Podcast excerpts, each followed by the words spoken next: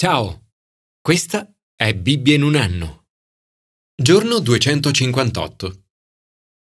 Il presidente John F. Kennedy una volta fece notare che in cinese la parola crisi è fatta di due caratteri. Uno rappresenta il pericolo, l'altro l'opportunità. Ogni crisi è anche opportunità. Le crisi nascono spesso da tempeste inaspettate. Tutti affrontiamo problemi e a volte momenti di crisi. In queste situazioni, come dovremmo reagire? Come dovremmo rispondere alle prove, ai pericoli o alle difficoltà inattese della vita? Quale contributo dovremmo dare per rispondere alle difficoltà nella Chiesa o nella nostra nazione? Come reagire quando tutta la nostra abilità sembra essere svanita? E quando la stessa verità del Vangelo sembra essere minacciata?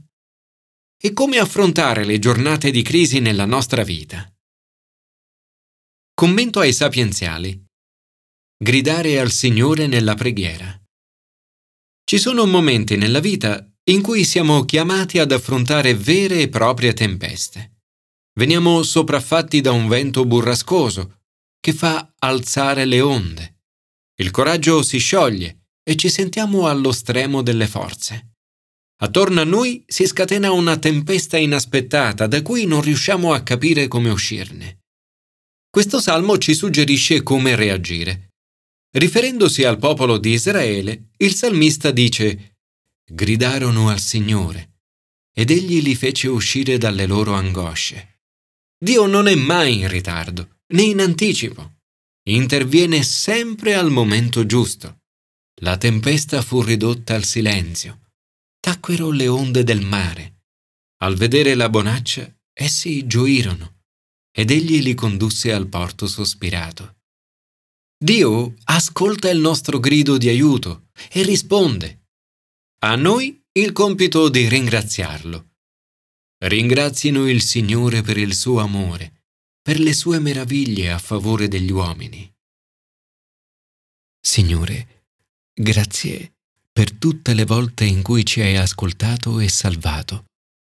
Oggi gridiamo aiuto per la nostra vita e per la Chiesa in questa nazione. Commento al Nuovo Testamento. Usare abilità, diplomazia e coraggio.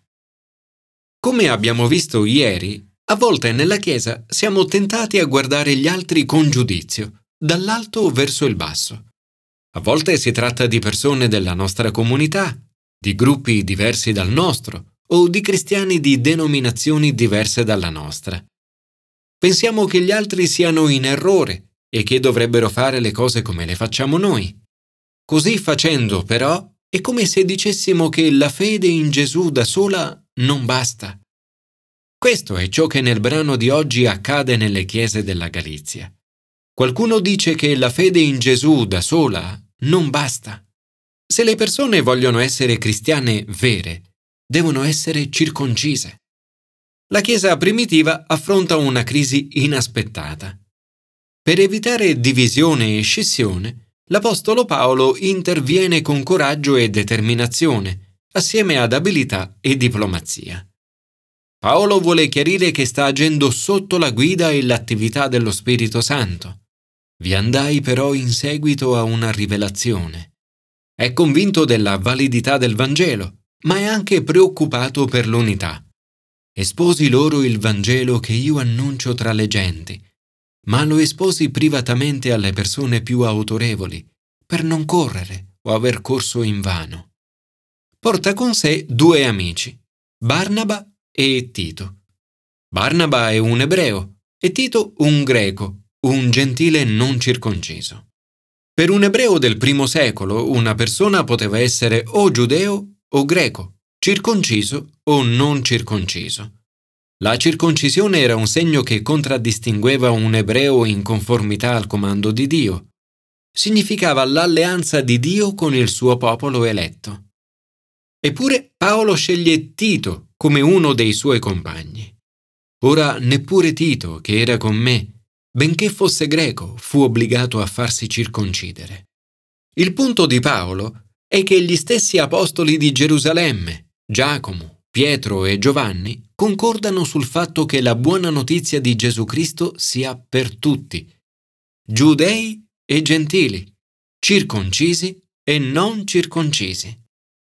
Paolo è costretto così a difendere la libertà che abbiamo in Cristo Gesù. La vera libertà si trova solo attraverso la fede in Cristo.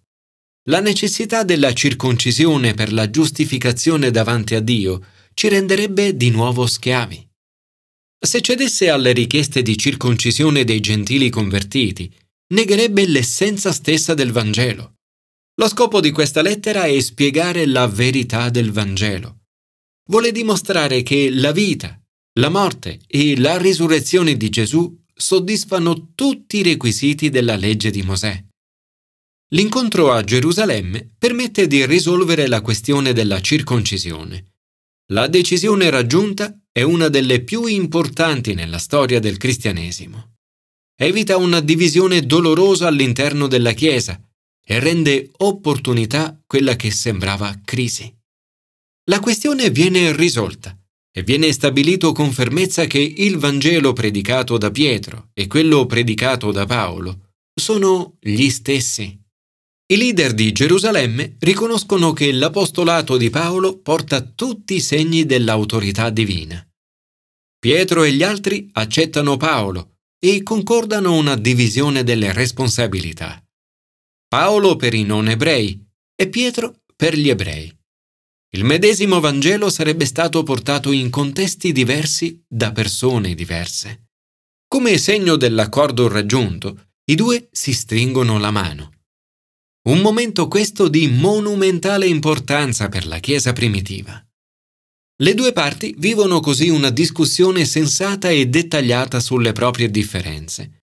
Paolo si rifiuta di lasciarsi intimorire, anche se coloro con cui si confronta sono ritenuti colonne. Per lui non è un incontro facile. Giacomo è presumibilmente già leader della Chiesa di Gerusalemme. Pietro e Giovanni sono invece entrambi membri della cerchia ristretta di Gesù. Viene raggiunto un accordo soddisfacente. Nonostante sia un uomo determinato e consapevole di un compito speciale, Paolo agisce con rispetto e cortesia. Non permette all'opposizione dall'esterno né allo scoraggiamento dall'interno di impedirgli di fare ciò che è chiamato a fare. L'unica condizione che i capi di Gerusalemme pongono è di ricordarsi dei poveri. La Chiesa deve sempre dare priorità ai poveri e agli svantaggiati della società. Signore, concedici abilità, diplomazia e coraggio nell'annunciare la buona notizia del Vangelo. Aiutaci come Paolo ad abbracciare l'intera Chiesa di Gesù Cristo.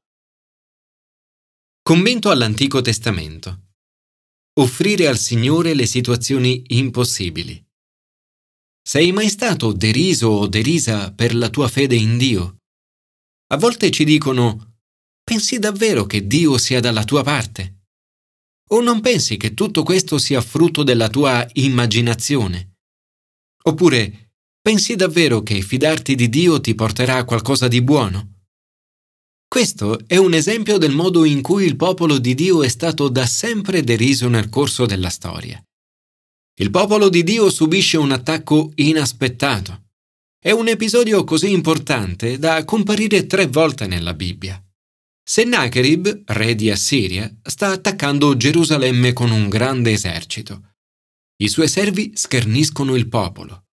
Dicono, In chi confidi per ribellarti a me? Vi prostrerete solo davanti a quest'altare? Vengono scherniti e ridicolizzati per la loro fede in Dio. La situazione del popolo di Dio è davvero drammatica. Nessuno era mai stato liberato dalla mano del re di Assiria. Nonostante le provocazioni, il popolo non risponde. A volte la migliore risposta alle critiche e agli attacchi è mantenere un dignitoso silenzio. Quelli tacquero e non gli risposero nulla, perché l'ordine del re era non rispondetegli. Re Ezechia reagisce alla crisi stracciandosi le vesti, indossando il sacco e recandosi nel tempio del Signore. Manda a chiamare il profeta Isaia gli dice Giorno di angoscia, di castigo e di disonore è questo, perché i bimbi stanno per nascere, ma non c'è forza per partorire. E gli chiede di pregare. Attraverso Isaia Dio risponde dicendo Non temere, non temere per le parole che hai udito. Io infonderò in lui uno spirito. Con la lettera appena ricevuta, Ezechia sale al Tempio del Signore l'aprì davanti al Signore e pregò, Signore degli eserciti, Dio di Israele, tu solo sei Dio per tutti i regni della terra. Tu hai fatto il cielo e la terra. Porgi, Signore, il tuo orecchio e ascolta. Apri, Signore, i tuoi occhi e guarda. Ascolta tutte le parole che Sennacherib ha mandato a dire per insultare il Dio vivente. Ma ora, Signore nostro Dio, salvaci dalla sua mano, perché sappiano tutti i regni della terra che tu solo sei il Signore. Attraverso Isaia il Signore risponde così, Poiché tu mi hai pregato, proteggerò questa città per salvarla, per amore di me e di Davide mio servo. Dio ascolta la preghiera di Ezechia e Isaia, salva e libera il suo popolo. Signore, nella nostra società il nome di Gesù non è più onorato. Ti chiedo di riversare nuovamente il tuo spirito sul tuo popolo affinché possa rivolgersi a te in preghiera. Ascolta oggi il nostro grido di preghiera e liberaci in questo momento di crisi.